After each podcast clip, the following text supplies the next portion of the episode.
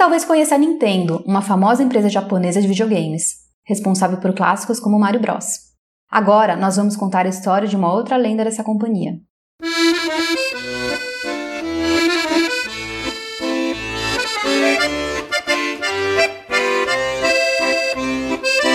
Ela começa em 1976, quando a empresa havia desenvolvido um acessório para o seu Nintendo Entertainment System, console popularmente conhecido no Brasil como Nintendinho ou NES.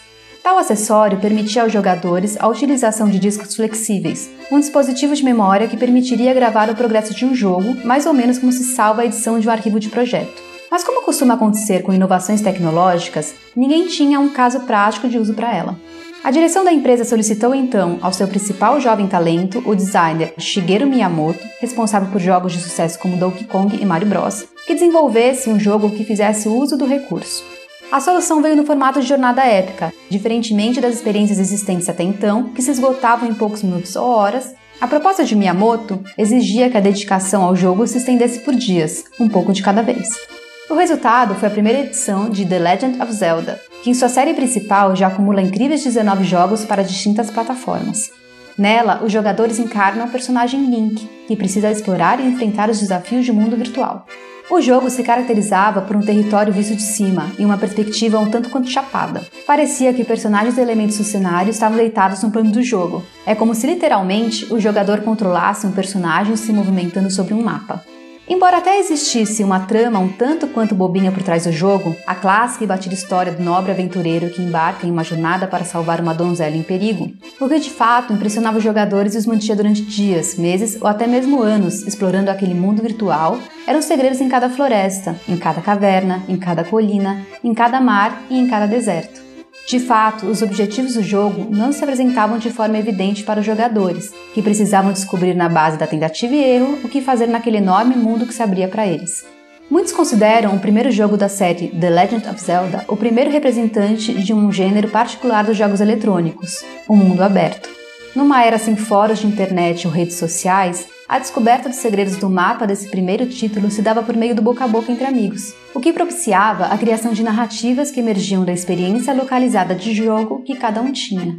Nos jogos seguintes da série, contudo, o senso de exploração e descoberta se reduzia.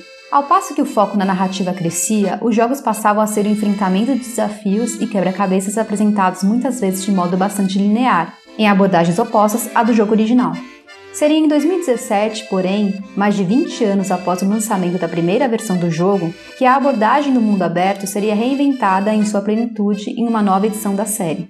Este jogo é The Legend of Zelda Breath of the Wild.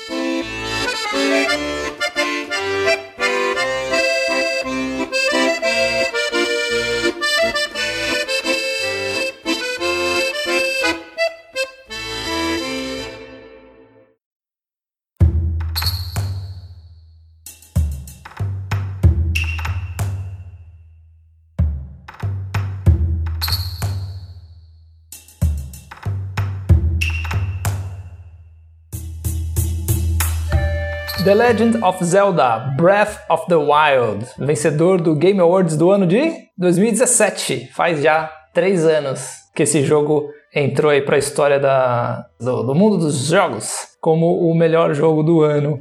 Três anos atrás, por que, que a gente está parando para falar desse jogo? Primeiro, porque é um jogo, né? O tema principal do nosso podcast não é, é entretenimento eletrônico, mas sim arquitetura, urbanismo e design e desse jogo que já faz mais de três anos que ganhou a premiação. Por que, que a gente vai falar desse jogo hoje? É um jogo de é, daquilo que a gente costuma chamar de mundo aberto. Você controla um personagem que tem total de liber liberdade, superadas algumas é, dificuldades iniciais, o personagem tem total liberdade de explorar o cenário no qual ele está inserido. Não é o primeiro jogo desse tipo, pelo contrário, é dentre os jogos, os grandes jogos aí da indústria, os jogos caros, enfim, é, é um gênero razoavelmente comum, mas é, ele parece ter sido um exemplo particularmente bem produzido produzido e um bom exemplo do, do, desse gênero. A Nintendo é reconhecida como uma espécie de Disney do mundo dos videogames, enfim, ela faz jogos que são sempre pretendem ser sempre jogos seguros para a família, é, jogos não muito polêmicos do ponto de vista dos temas que ela aborda. É tipo uma comédia romântica, assim. É, em princípio, não teria nada de especial um jogo desse. Seria é um pouco como a Nintendo faz coisas que são como que o correspondente dos filmes de sessão da tarde. Não, a gente não espera nada muito sofisticado dela de um ponto de vista narrativo, ainda que é, ela seja conhecida por explorar jogabilidades ou mecânicas de jogos interessantes.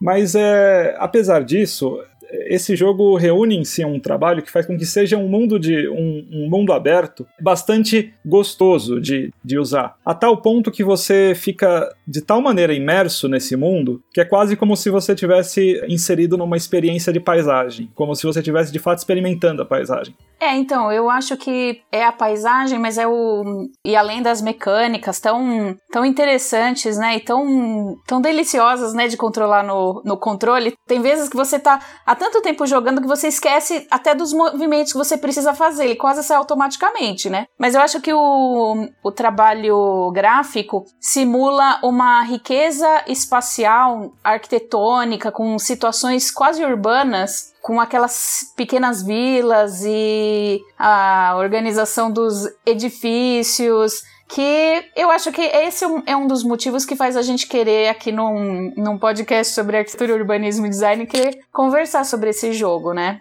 Vamos tentar situar o jogo dentro da produção, porque talvez quem é, ouça o Fora de Prumo não seja um não seja jogador e talvez não esteja familiarizado com alguns termos que a gente vai usar aqui hoje.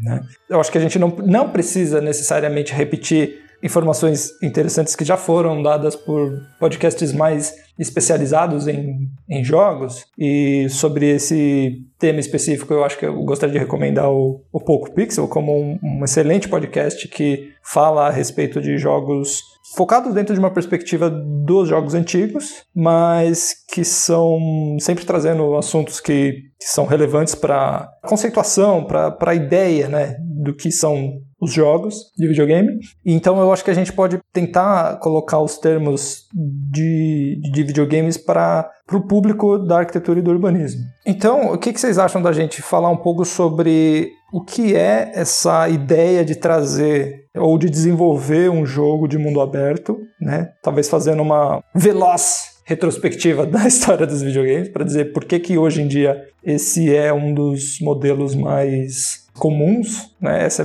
os jogos de videogame acabaram evoluindo para essa, digamos assim, essa escolha de posicionamento do, do jogador em um ambiente de mundo aberto e depois dizer por que que o Zelda, mesmo não tendo criado nenhuma das mecânicas que ele traz, né, o Breath of the Wild traz no, nesse título especificamente, por que que elas são tão é, diferenciadas o suficiente para que, mesmo não sendo necessariamente inovador, o jogo tenha ainda assim ganhado o título de melhor jogo do ano de 2017. Para isso, assim, cabe uma, uma indicação de outro podcast também que já faz isso, assim, lá da origem, que é o, o Meteoro, né? Uhum. O Meteoro ele tem um episódio que ele dedica ao Zelda e, e o que, que ele já teve de inovador na, desde o primeiro do primeiro jogo, da primeira versão, né? A ideia sempre foi dentro dos limites da plataforma, né, do, videogame que fosse fazer o máximo possível o mundo aberto, né? Seja nos 8 bits, nos 16 bits, 64 bits, enfim, todos os bits que vieram depois disso, né?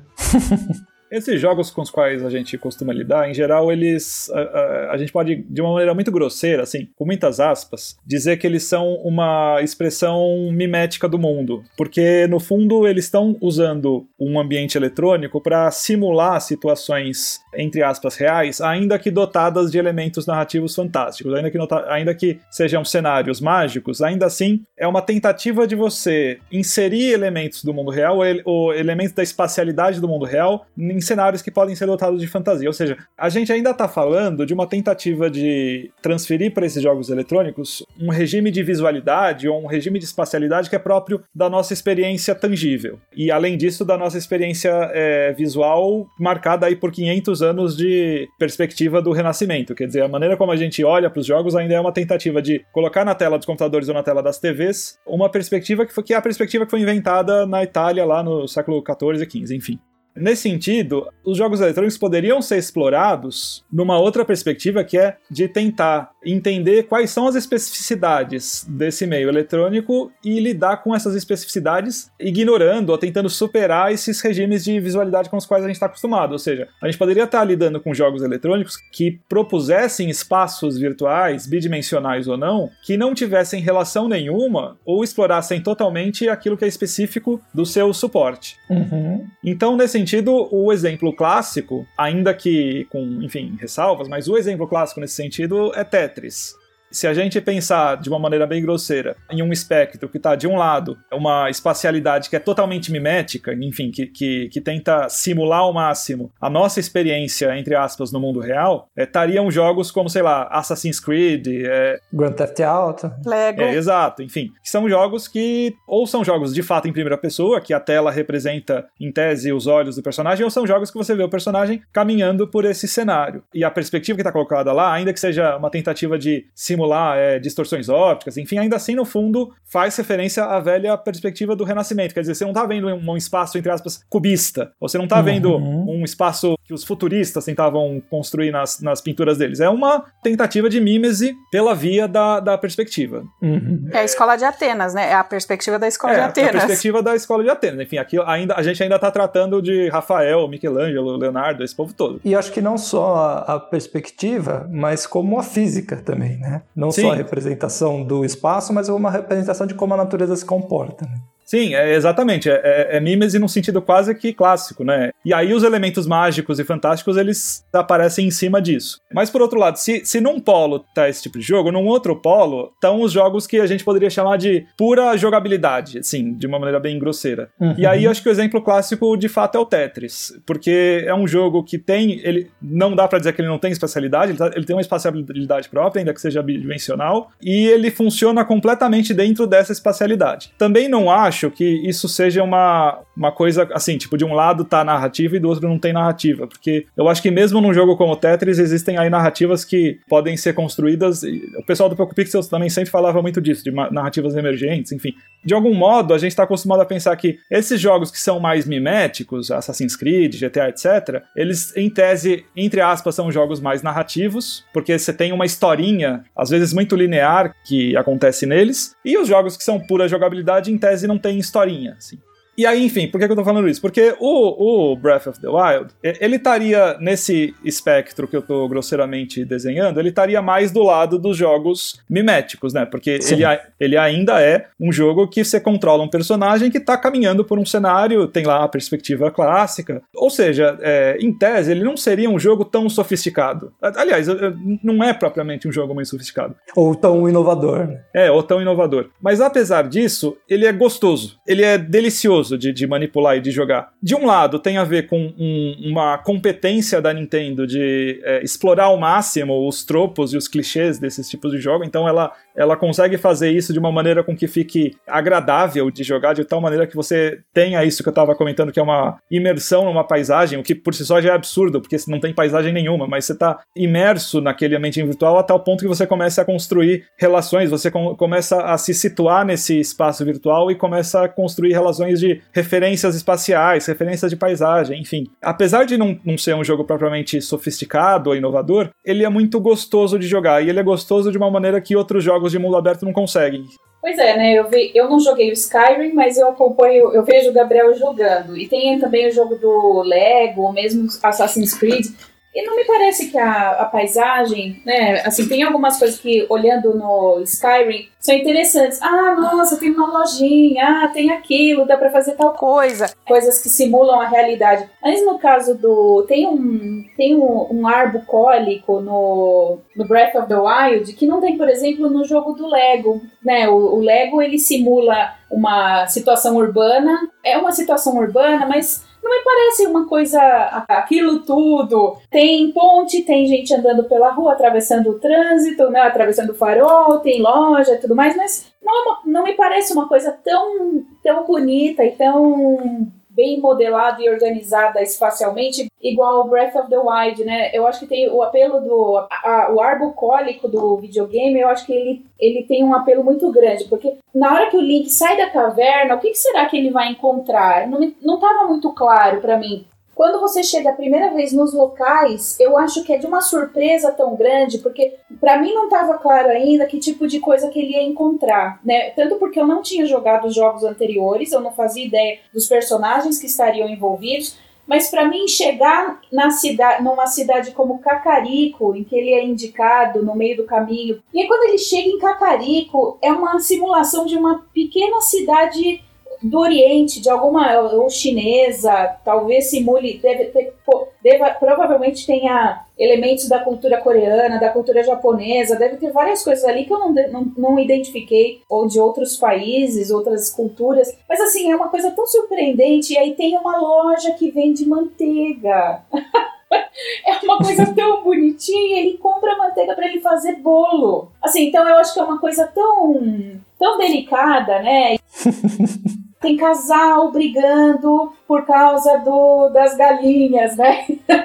tem o pai cuidando das crianças, das filhinhas, e aí a gente descobre que aquela vila, uma vila muito antiga para uma civilização antiga, é o clã Chica, com que tinha uma tecnologia muito avançada, inclusive no meio do caminho ele vai conseguir roupas de borracha, e borracha é uma tecnologia antiga, ancient technology. Assim, é, é de uma.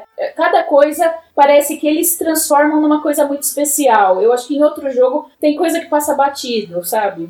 É, realmente, eu, eu vi uma definição no, em algum dos materiais da pesquisa que esse jogo ele tem uma, um ar de soft apocalipse. Sim, apocalipse macio ou, ou é um suave. So, é, um, é, pois é, um soft pós-apocalipse. Esse apocalipse eu quero. Porque tem muita, muitos jogos ou séries, né? Como, por exemplo, The Walking Dead ou The Last of Us, talvez até mesmo Fallout, que tratam do apocalipse de um jeito mais agressivo, assim, né? O que, vai, o que a gente está acostumado a, a, ver da ideia da ascensão de regimes protofascistas, né, em, em, situações de apocalipse, né, pipocar. Ou catástrofes, né? É, então, é quando na, da reorganização social, a tendência natural é a, uma organização protofascista, assim.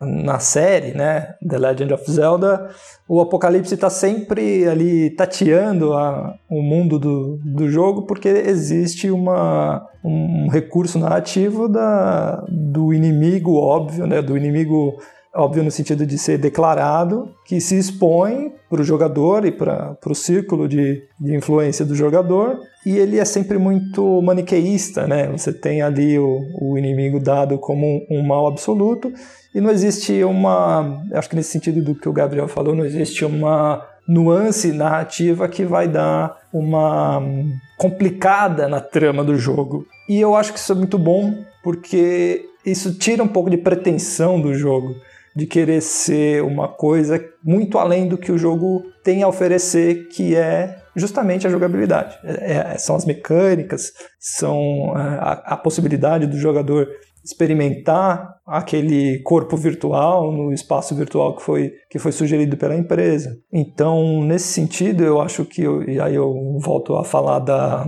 da abertura do jogo, né? Porque o título dele é, é, também é um título muito bem escolhido. E a introdução do jogo, né? a abertura do jogo e a, e a forma como o jogo se apresenta a um jogador vamos, vamos supor aqui um jogador que não foi um jogador que viu milhões de vídeos sobre gameplay e, e já sabia de tudo do jogo antes de começar a jogar. Né? Vamos pensar num jogador que está experimentando aquilo como a, a direção do, do jogo pensou, né? como, com um ar de, de primeiro olhar. Assim, né?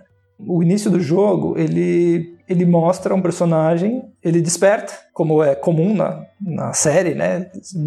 É um, meio que um traço de assinatura do, da série que o jogador desperta do sono e a história vai se revelando aos poucos. Neste título, ele acorda, uma pessoa sem memórias, não sabe o que aconteceu consigo e ouve uma voz que pede que ele acorde e diz que ele precisa sair daquele estado de sono e, e cumprir sua jornada. E o começo do jogo é uma, é uma ambientação numa câmara escura, né? um ambiente misterioso, com uma estética espa é, não espacial, mas uma estética de motivos decorativos é, muito bem escolhida pela direção, pela direção do jogo, né? escolhida assim no sentido de trazer uma, um ar de de diferenciação do que nós aqui do Ocidente estamos acostumados, né? E em boa parte do que o Oriente também está acostumado a, a, ver como desenho, né? De ornamentação e tal. E aí o jogador aos poucos sai desse ambiente escuro, sombrio, abre-se uma porta, a luz invade, né? O, o ambiente e aí o jogador um pouco mais à frente desvela uma paisagem, né? sai da, dessa câmera inicial, dessa é quase que uma caverna, né? e vai para o mundo. Quase que ele nega né, aquela, aquele mito da caverna do Platão. Ele sai da caverna e vai observar o mundo. E o mundo que se apresenta para o jogador naquele momento é um mundo vasto, muito bem é, apresentado esteticamente, porque a direção de arte do jogo ela é não é fotorrealista, como costumam ser esses jogos de mimese, né, que o, que o Gabriel mencionou, né, o Grand Theft Auto, Assassin's Creed, The Last of Us, que tem uma fotografia, vamos dizer assim, uma direção de fotografia é, que busca o fotorrealismo. Esse título da série Zelda não busca isso. E, talvez daí direcionado pela limitação do hardware né, que a Nintendo tinha disponível, ou talvez pensando já que o pessoal da Nintendo tem já uma outra tradição de game design, propõe uma forma de, de retratar o ambiente de jogo de modo não hiperrealista, apesar de ser, como o Gabriel disse, é um jogo de mimese, né? Bom, e aí se apresenta essa paisagem, e aí acho que em todo jogo que começa, é, você cria uma expectativa sobre o que, que vai acontecer, o que, que você vai poder fazer da sua interação com aquele mundo que vai que acabou de se apresentar. Então você vê construções ao longe, montanhas, é, cachoeiras, árvores, florestas tal, e se imagina como que você vai poder interagir com aquilo. E aí que eu acho que a Nintendo mais uma vez acertou muito bem, que é não te dizer como você vai interagir com aquilo, né? Deixar você numa uma lacuna, buscando talvez aí voltar às origens da série, né? Do, do primeiro jogo, uma lacuna do que o que são aquelas coisas que se apresentam no mundo, né? Então acho que o Gabriel usou uma expressão boa da outra vez que a gente conversou, né? Ele falou que o personagem quase que está nascendo ali, né? Sem saber o que tá, o que, o que tem a, a ver pela frente, né? É bem isso, assim, ele é quase como se fosse um personagem é, Lockeano ideal, assim, pensar naquela coisinha bem de, de, de escola do John Locke, né, da, ele é a total tabula rasa, ele acorda sem memória, sem identidade, ele não sabe o que faz, ele é um personagem sem discurso, porque a gente não ouve ele falar, ele se expressa pela interação dele com o meio, ele é quase que um personagem ideal de tabula rasa. É, Nivela, né, nivela o jogador e o personagem. É, exatamente isso, porque para é, pra você aprender a lidar com o jogo, é, é como se o, jogo, o personagem também tivesse que aprender a lidar com o cenário. E aí é aquela coisa bem de design de jogo que é típico da Nintendo, porque ela vai apresentar um cenário que ele é um cenário que te ensina, é um cenário muito determinado para te ensinar, mas também que não fica explícito. Isso faz referência, inclusive, à, à tradição clássica que vem lá do mundo do primeiro Super Mario Brothers, né? Aquela cena clássica em que tá o cenário bidimensional, no jogo de plataforma, tá lá o, o Mario no canto inferior esquerdo, aí de repente ele vê uma plataforma alta e ele vê um, um, bichinho, uma criaturinha que vem se aproximando dele. Se ele não fizer nada, a criatura vai chegar nele e ele vai morrer. Então é um primeiro aprendizado que ele tem. Se ele apertar qualquer um dos botões, ele vai perceber que o Mario vai pular. Então ele vai poder pular seja para a plataforma ou seja para cair em cima da criaturinha. Ou seja, é uma estrutura é, didática, mas que não é verbal. Uhum. Ninguém tá te dizendo o que, que, você tem que fazer. É um aprendizado meio mesmo pela, pela interação. E aí o, o Link é esse personagem meio meio ideal, né? Essa tábula rasa meio ideal. Ele acorda, de repente ele tem que é, subir lá, tem uma parede na frente dele, então você tem que aprender a escalar a parede. Aparece lá umas caixas, você tem que aprender a, a tirar a caixa e bater na caixa para tirar a roupa que tá dentro da caixa, porque ele acorda pelado, enfim. É bem essa tradição de game design que não te diz o que você tem que fazer, mas ela, ela vai te guiando, né? Uhum. É a experiência com os coroques, é a experiência dentro de resolver qualquer quebra-cabeça dentro dos, dos shrines também. Sim.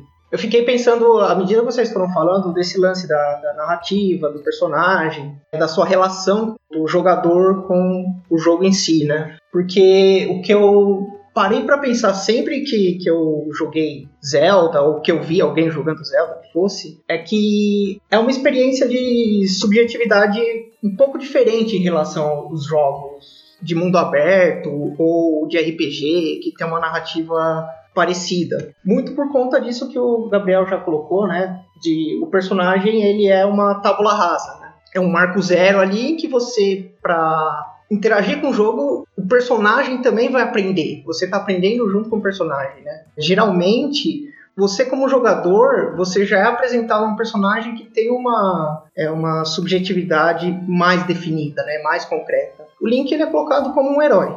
Você está nessa posição de é, o herói que vai é, resolver o grande mal, o problema que está posto naquele mundo lá, é que por mais que seja uma narrativa bastante clássica, né? Um herói que salva o mundo. O mais interessante não está aí, está no processo, né? Como em, em, cada jogo, esse processo... Que é o jogo, né? É o jogo, exatamente. É, esse processo ele vai se construindo e você pode manipular ele, né?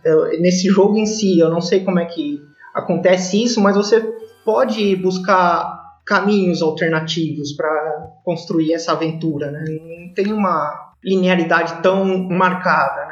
Uma das inovações possíveis de se destacar no jogo, né, já que a gente disse que ele não é necessariamente inovador, né, é justamente a possibilidade do, do jogador escolher quais são os desafios que ele está disposto a, a encarar, digamos assim, o quanto de energia ele está disposto a dar para o jogo, o jogo vai devolver alguma coisa no, no, mesmo nível. Sobre essa linearidade da história que você mencionou, os jogos da, da série Zelda costumam ser do, de um mundo aberto aparente, digamos assim, né? até então. Porque você sempre você tinha um mundo para explorar, mas sempre tinha uma, um impedimento, né? alguma coisa que te bloqueava de progredir no jogo por algum motivo. Tipo, ah, para entrar numa determinada zona do, do mapa, você precisa ter um determinado item. Por exemplo, é muito comum você ter as, as bombas, né?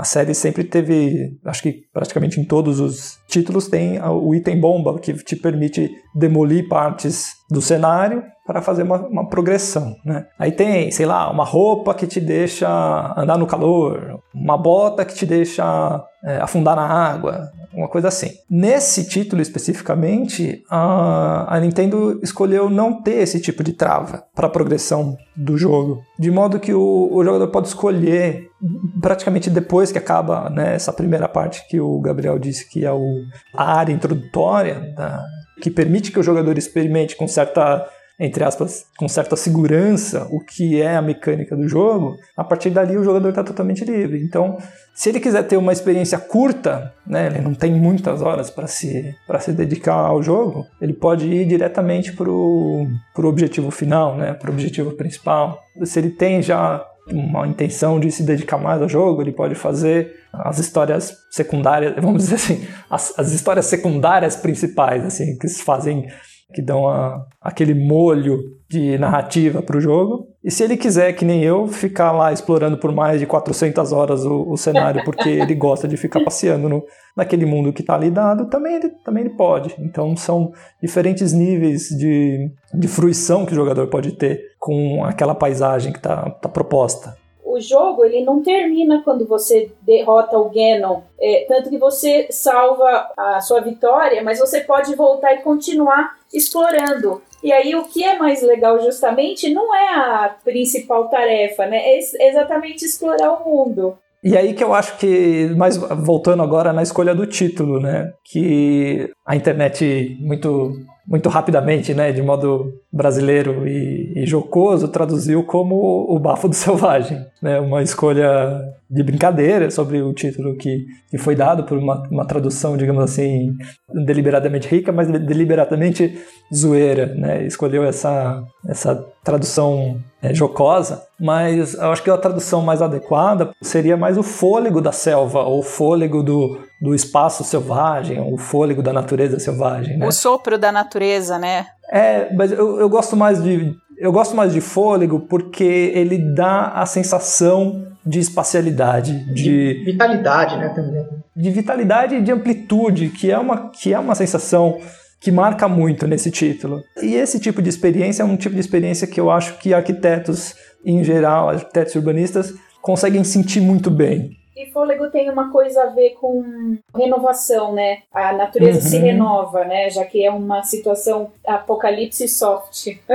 é. É engraçado que isso também me lembrou que uh, acho que desde o do Zelda do Super Nintendo, que foi o primeiro que eu joguei assim, ele sempre conseguiu me dar uma não sei se é só por uma questão de fã, mas uma sensação de afetividade diferente com o jogo, sabe? O Zeldinha, o famoso Zeldinha. O famoso Zeldinha, o A Link to the Past, né? Desde esse Zelda, assim, a, a relação de afetividade com, com o personagem, com a história, com os eventos ali, sempre foi diferente, sabe? Por todas essas questões narrativas e de explorar espaço e de você poder se construir junto com o jogo ali, sempre deixou uma, um gosto diferente, né? Nessa, nessa transição pela história, né? Nesse processo.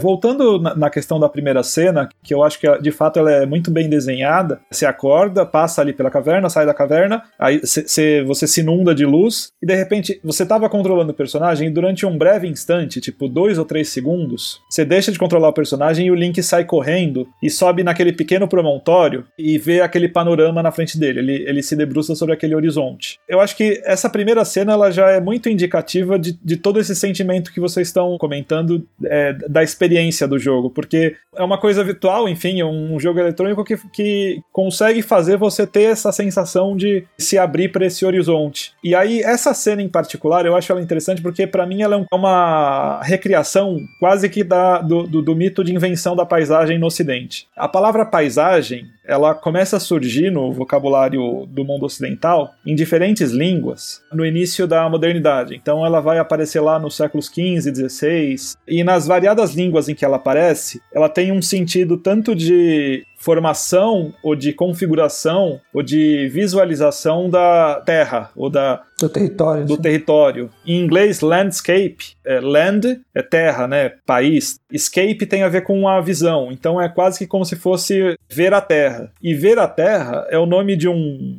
de um livro de um geógrafo e filósofo francês que, que é justamente um livro que se propõe a, discutir a história da paisagem no Ocidente. E aí ele vai mostrar como lá no Renascimento, enfim, se constitui um pouco a paisagem como o teatro do mundo. E eu gosto dessa metáfora do teatro do mundo porque teatro não só é o lugar, é o palco onde acontece uma cena, e isso acontece no jogo, né? Você tem esse cenário onde estão acontecendo, acontece a sua interação com aquele lugar. Mas também é, o, é a palavra teatro, originalmente em grego, é o lugar de onde se vê. Também é o é essa visada, é o ponto de vista. E aí, quando a gente pega as representações da paisagem ao longo da, da história da arte, você vai ver a recorrência desse tema de um olhar para esse horizonte, mas que não é um olhar afastado, mas é um olhar presente. É sempre um olhar imerso. Então, tem uma sequência de gravuras sobre a qual o, o, o fala, e que eu acho interessantes, que são gravuras baseadas em, em desenhos do pintor holandês Bruegel. Eu nunca sei falar direito o nome dele, não sei se é Bruegel, Bruegel, enfim.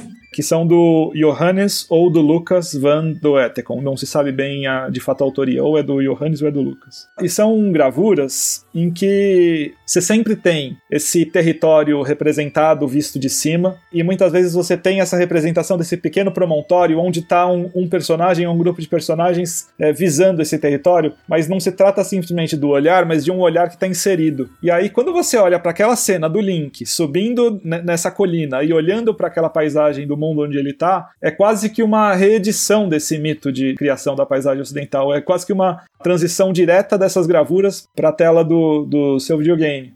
E ainda nesse sentido, tem uma pintura muito famosa do Caspar Friedrich, que é ligada ao romantismo alemão, que é basicamente uma imagem de um jogo em terceira pessoa de mundo aberto, porque você tem uma, um sujeito que está em cima de um promontório, está em cima de uma colina, você vê esse sujeito de costas e ele tá e esse sujeito olha, ele vislumbra uma paisagem e aí uma paisagem que é quase como uma espécie de um mar de montanhas revoltosas, enfim, tem toda uma dimensão de sublime nessa paisagem. É, você tem ao mesmo tempo o belo do, do, desse horizonte e também um certo medo, um certo receio de, de dar um passo, porque também é uma, é uma situação um pouco perigosa, né? E de alguma maneira, quando eu olho para um jogo como esse Breath of the Wild, quase que é uma transição desses 500 anos de paisagem num, numa experiência imersiva que você está controlando. E quase que como se o Link fosse esse herói romântico representado pelo Friedrich. Isso recorre é, de modo não automático diversas vezes ao longo do jogo, né? Porque nesse primeiro momento da abertura, o controle sai das mãos do jogador para o efeito cinematográfico, digamos assim, o efeito de fotografia que a direção do jogo propõe, né? mas em diversos outros momentos você chega em outros premondórios e para ali para ficar vendo o que, o que a outra paisagem que você acabou de desvelar naquele, naquele, naquela sua própria exploração. Isso é doido porque, assim, é, é uma coisa que você faz quase que, entre aspas, naturalmente. Porque você sente prazer em fazer isso. Não é um desafio que o jogo te propõe que você tá superando, enfim, não é uma. Você não ganha nada por aí. É, você não ganha nada. Mas é, existe um prazer inerente em você simular uma experiência de paisagem na, na sala da sua casa, é, absolutamente distante de qualquer ambiente, entre aspas, natural e, e produzir essa, essa experiência estética, que é a experiência estética que a gente associa com a paisagem há 500 anos. Agora, o que é interessante de tudo isso é o seguinte: tem um outro autor francês que é o Augustin Berck. E esse Berck, que também é um, um autor bastante é, citado nos estudos de paisagem, ele é, argumenta o seguinte: bom, em primeiro lugar, tradicionalmente a gente entende a paisagem como sendo uma construção histórica ocidental. Então, ela surge nesse, na alvorada da modernidade, ela surge particularmente na Itália com a pintura de paisagem e, no, e ali na região da Holanda, enfim, com, com pintores como Bruegel. Aí depois você vai ter um sujeito como Lohan, que também vai ser bastante associado à paisagem. Depois o Goethe vai fazer uma viagem à Itália em que ele vai tentar procurar as, as imagens pintadas pelo Lohan. Então a paisagem ela é essa, ao mesmo tempo, essa abertura que o território te dá, mas também é a percepção e as representações que você cria dele. Então a paisagem não é nem a matéria com a qual você está lidando e nem a representação que você tem dela, mas essa o Berk vai dizer que é essa entidade relacional entre a sua mente e o objeto. Mas aí o Berk vai dizer o seguinte: tudo bem que a paisagem foi inventada lá na Itália Itália ou na Holanda, enfim, do Renascimento. Então,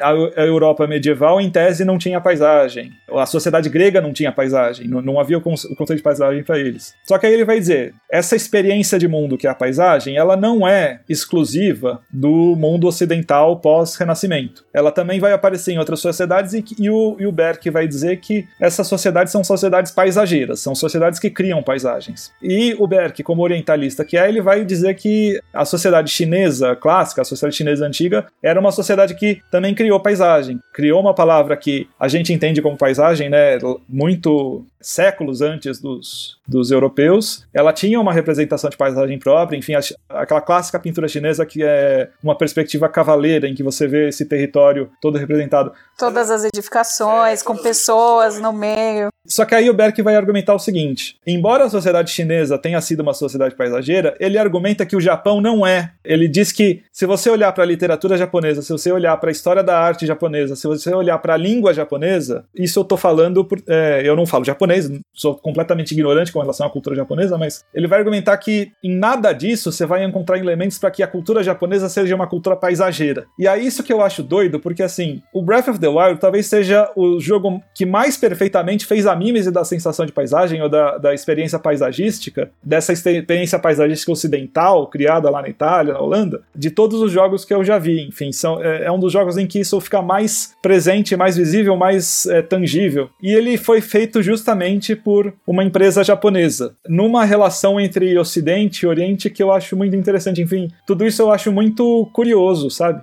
Mas os japoneses, pela minha lembrança dos episódios do Poco Pixel, eles têm uma tradição nos jogos de fazer uma leitura do Ocidente, né? De fazer uma leitura da, da cultura ocidental e transpõe de alguma forma pro, pro mundo do, daquele jogo, né? Às vezes é uma leitura mais séria, às vezes é uma leitura mais caricata, mas eles têm esse... Até mesmo porque as empresas são é, transnacionais, né? Elas, elas fazem um, um jogo e ele não é necessariamente para um público, mas para um público mais abrangente do que o nacional, né? Daquela empresa. Então fica, às vezes ficam essas leituras curiosas, né? Eu acho que o, a série Zelda e, e, e, o título, né, o Breath of the Wild, ele mostra quem, quem for tentar fazer um resumo ali do que é aquele universo de personagens e construções, vai talvez falar que a, a Terra representada ali, né, Terra formada em Hyrule, que é o, o continente ali, ela meio que tem elementos que dão uma resumida em outros elementos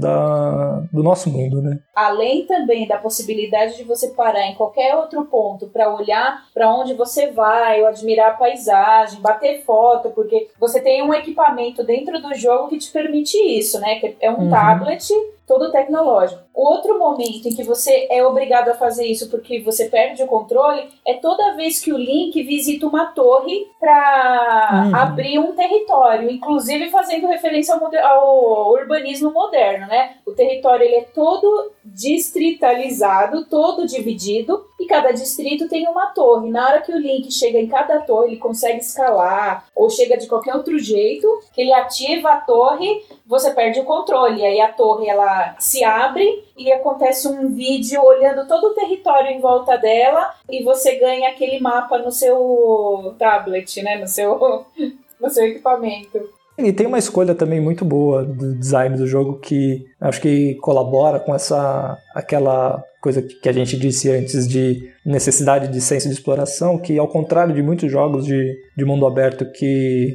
no mapa destacam elementos que você deve visitar, que você deve é, se interessar, né? meio que o jogo induz você a, a buscar é, aqueles pontos específicos, este, este título não. Quando você desvela o mapa através dessa, dessas torres, você só tem o mapa do território. Você vai ver que tem. É, aí eu acho que as habilidades de, de arquiteto talvez ajudem, né? Você tem o um mapa topográfico do terreno, então você consegue ver curvas de nível para saber se aquele terreno é mais ou menos acidentado. E você vê corpos d'água, né, massas vegetadas tal, mas você não sabe que se tem uma, uma cidade, uma vila ali, alguma coisa assim. Você tem que ir até os lugares e, e reconhecer o que tem naquele território, né? Então ele, ele incentiva muito a exploração nesse sentido, né? O Grand Theft Auto ele não tem esse momento de ir até um lugar que te dá uma visão geral do, do mapa, né? Do, das cidades, né? Acho que muitos arquitetos gostam de, de jogos como Grand Theft Auto porque trazem é, caricaturas de cidades conhecidas, né? de cidades famosas. Às vezes é legal passear por uma caricatura de Nova York ou por uma caricatura de, de Los Angeles, mas é como ele se situa numa, num mundo relativamente conhecido, o mapa da cidade ele é dado como certo. O jogador já tem acesso ao mapa, já sabe onde tem loja de equipamentos, já sabe onde tem é, lugar para comprar carro, já sabe onde tem hamburgueria. E em jogos como Assassin's Creed você sobe também em construções altas e fica sabendo onde tem uma igreja, um, um agrupamento de, de assassinos tal. É, e no, nesse título do Zelda não, você, você só desbloqueia o mapa e vai se dar o trabalho de explorar e ver alguns dos objetivos do jogo, que fazem parte das, das histórias principais, eles até são pontuados como um ícone que pisca no mapa. Mas ele não te mostra como chega, não mostra como você deveria chegar, né? Ele sempre é o menos indutivo possível, né? Não, e se você usa o binóculo, né? Quer dizer, se o Link usa o binóculo, você não consegue enxergar tudo. Normalmente é uma, é uma visão muito embaçada de um pedaço muito pequeno do objeto que você está observando. Você fica, assim, mas o que é aquilo? É, e algumas paisagens são diferentes do que a gente está habituado, né? Por exemplo, a, paisagem brasileira talvez tenha um pequeno espaço do jogo que vai te lembrar alguma coisa que pode se dizer que seja característica da natureza brasileira, mas tem outros tipos de paisagem que são referentes a outros lugares do mundo que você não está acostumado a ver. Então isso desperta uma, uma curiosidade, é, acho que natural nossa, né? De querer entender aquela, aquela porção do território. E aí tem uma coisa interessante que é como, à medida que você vai interagindo com esse ambiente ou com esse território, de alguma maneira você também vai aprendendo com ele para começar a criar expectativas e começar a reconhecer dicas que o território te dá de coisas para fazer, ainda que de uma maneira não necessariamente linear. É muito contingente, assim, você encontra umas coisas meio que por acaso, mas aí as coisas que você encontra por acaso se referem a dicas visuais que o jogo te dá e você vai aprendendo essas dicas visuais à medida em que você interage com o jogo. Então, tem uma mecânica que o jogo te mostra que você tem que começar a colecionar sementes lá do povo Korok. Se você colecionar essas sementes, é, depois você vai trocar essas sementes, é, atualizações no seu espaço de armazenamento. Então você vai, sair por aí pelo mundo é, atrás dessas sementes. Isso não é um objetivo do jogo, é uma coisa que você faz se você quiser ou não, mas é, e, e, você é recompensado se fizer. Só que nada no jogo te diz onde é que estão essas sementes. Você não tem um mapa dizendo onde é que está essa semente. Você tem que meio que ir procurando por acaso. Só que à medida que você vai jogando, você vai aprendendo a, a reconhecer dicas visuais. Quase que existe uma espécie de uma semiótica da semente, assim. Uhum. Você de repente reconhece que tem uma árvore que tá fora do lugar, que ela não devia estar tá ali. Você reconhece. Tem algumas coisas que são muito mais evidentes, que são meio que umas ruínas, e aí você coloca uma pedra num determinado lugar e aí você descobre a semente. Essas são mais evidentes, você descobre, você aprende logo elas. Tem mas... uns boliches. É, tem uns boliches, assim, você joga uma pedra no, numas outras pedras e aparece a semente. Mas tem umas outras situações que, assim, você vê três árvores alinhadas. Ah, aí você vê que em duas árvores tem duas maçãs e na terceira árvore tem três maçãs. Se você tirar a terceira maçã, você ganha uma semente, assim. São umas coisas que você vai descobrindo ao longo do jogo que é muito em função de uma interação que não é linear, que é uma, que é uma interação que envolve única e exclusivamente a sua curiosidade com o jogo. E é engraçado, porque eu lembro do termo trabalhar de graça, também foi cunhado no Poco Pixel, e parece que é um pouco isso. Mas é um trabalhar de graça que você gosta. Você fica lá. Porque ele não é mecânico, né? Não, não é simplesmente você ir, você ir pro mundo matar uns bichos para ganhar experiência. Tipo, uma experiência é, numérica, assim. Não tem experiência numérica. É uma experiência meio prazerosa e efetiva, né? É, e, e também, como você disse, o progresso do jogo não depende disso. Você se sente é, autônomo para escolher fazer isso ou não. Tem muito jogo que, se você não completar uma totalidade dos desafios, o jogo não se conclui. Né? E esse jogo, como, como eu disse antes, ele te dá a possibilidade de completar quase que nada, né? para poder ter uma experiência satisfatória com ele. Nunca foi o meu caso, porque eu sou fã da série, eu, eu gosto de entrar nos detalhes, assim, por mais bobo que isso me faça parecer às vezes, né? porque às vezes é tempo demais dedicado a uma, a uma, a uma experiência que não, não vai me dar nada fora daquela da experiência. Né? Não vou, eu não vou desenvolver uma habilidade arquitetônica, vou desenvolver um um conhecimento prático daquilo, né? Mas é, os jogos de videogame têm essa, esse apelo, né? De você se entregar a eles pela, pela experiência que é uma experiência única que só um jogo de videogame pode dar, né? Não é uma, não é uma série, né? Que tem uma trama narrativa, uma, uma fotografia fantástica, atuações maravilhosas. É, o jogo de videogame, ele, ele te traz uma coisa que só um jogo de videogame pode dar, que é a interação da jogabilidade, né? Das mecânicas que se propõe, né? E esse jogo, ele propõe mecânicas como essa que você falou, que são como se fosse um mini-jogo dentro do jogo, né? que ele desperta, acho que na nossa cabeça, é uma, um prazer pela, pela descoberta, assim, né? Ele ativa, acho que, um, um campo no nosso cérebro do prazer pela, por encontrar coisas, identificar padrões, né? Aquela coisa que a gente acha que a gente é bom, né? Tudo isso passa pela estética, né? Sim. Não, o jogo tem uma experiência estética impressionante. Só pra é, puxar a orelha, você para com isso, viu? De querer é, encontrar utilidade em tudo que você faz. Não, não quero. não quero. Eu, tô, eu estou justamente dizendo que esse jogo não vai me Sim. dar utilidade nenhuma. É, é, é essa a utilidade dele.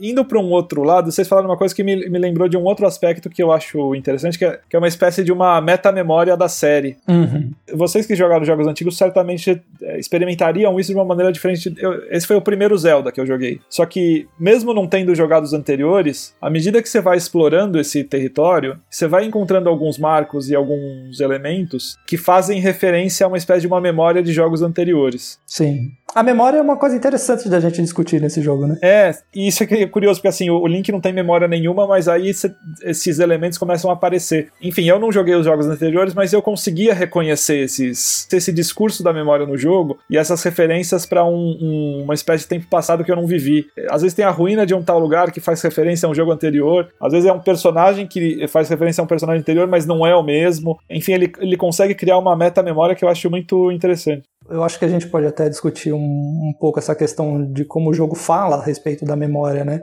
Eu não, eu não lembro as palavras exatas que, os, que a direção do jogo ou que os, os game designers escolhem, mas meio que dá pra dar a entender assim que você se você não tem memória você não é você mesmo né? Se o Link não consegue recuperar a memória dele as memórias dele né? Ele não consegue se reconhecer ele não consegue ele não consegue vencer de verdade o jogo. Tanto que o jogo tem dois, dois finais diferentes. Um se você consegue recuperar todas as memórias e um se você não consegue. Então ele meio que incentiva você a tem um, esse discursinho mais raso vamos dizer assim mas que que traz um pouco essa, essa discussão sobre a importância da memória para você se situar no mundo. Né? Ao longo do, do, jogo, conforme você vai desbloqueando as memórias, você vai entendendo as motivações dos personagens, né? o que te levou até ali. E é meio que o motivo pelo qual a gente estuda história, né? A gente estuda história para poder se situar no, no, mundo, né? Bom, pelo menos eu, eu acho que é isso, por isso. E esses espaços todos que você menciona tem muito a ver com, acho que talvez com a noção de patrimônio histórico. Né? Até acho, acho que queria propor depois uma conversa nossa sobre o que seria o Departamento de Patrimônio Histórico de Hyrule, né? Para saber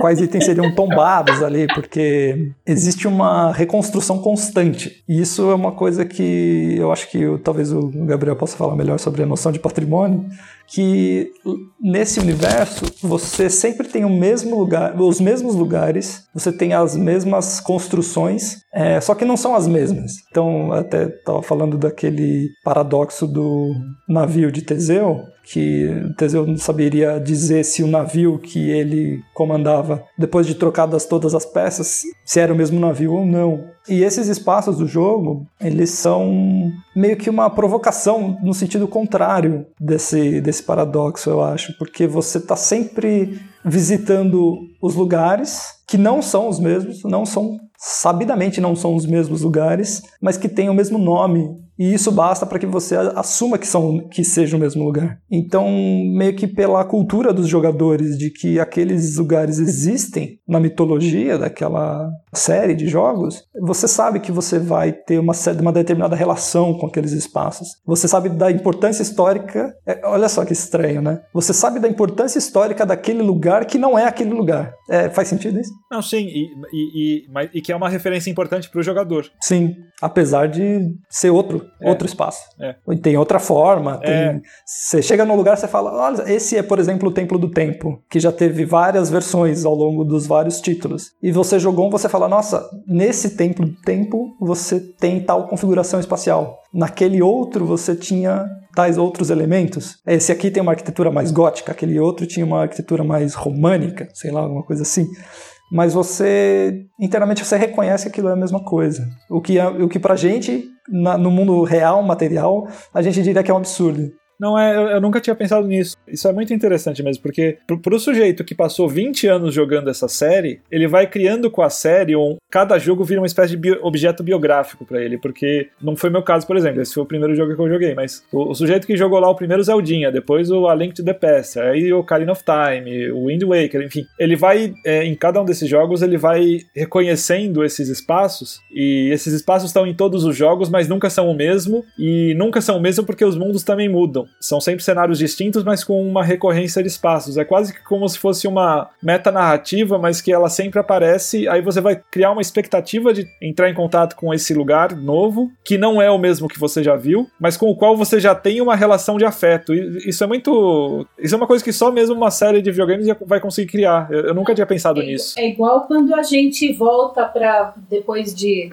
sei lá, você fez o, o a primeira e a segunda série numa escola e dez anos depois você volta porque você vai votar naquela escola. E aí você descobre que é a mesma escola, mas ela não é mais a mesma. Você tinha outra.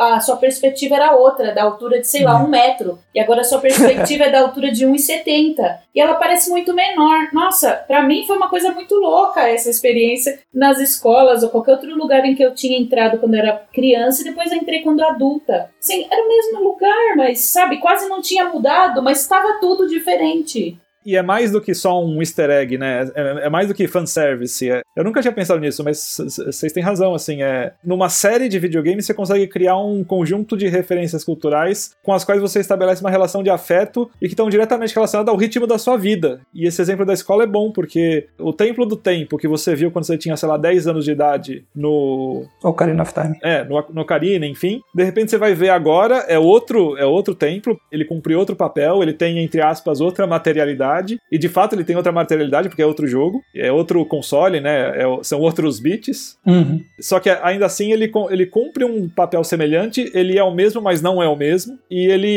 ele apela diretamente para sua memória e para sua construção de identidade. Eu, eu, nunca tinha pensado nisso. Isso é, isso é realmente uma coisa que só uma série como Zelda consegue fazer.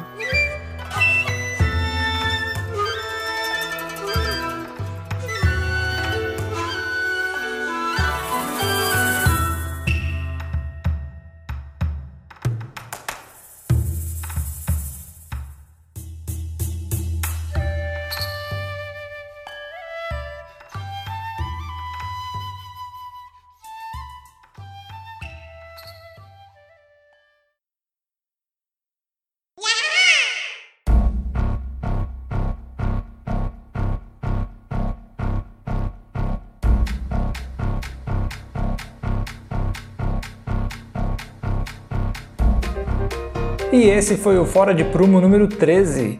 Este episódio contou com a participação de Carolina Pedroso, Gabriel Fernandes, Natália Gaspar e Ângelo Regis.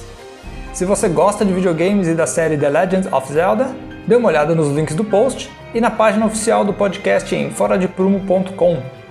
Você também pode seguir a gente no Twitter, Facebook e Instagram ou mandar aquele bom e velho e-mail para contato@foradeprumo.com. A trilha sonora deste episódio conta com diversas trilhas originais do jogo Breath of the Wild, elaboradas sob a coordenação magistral de Manaka Kataoka.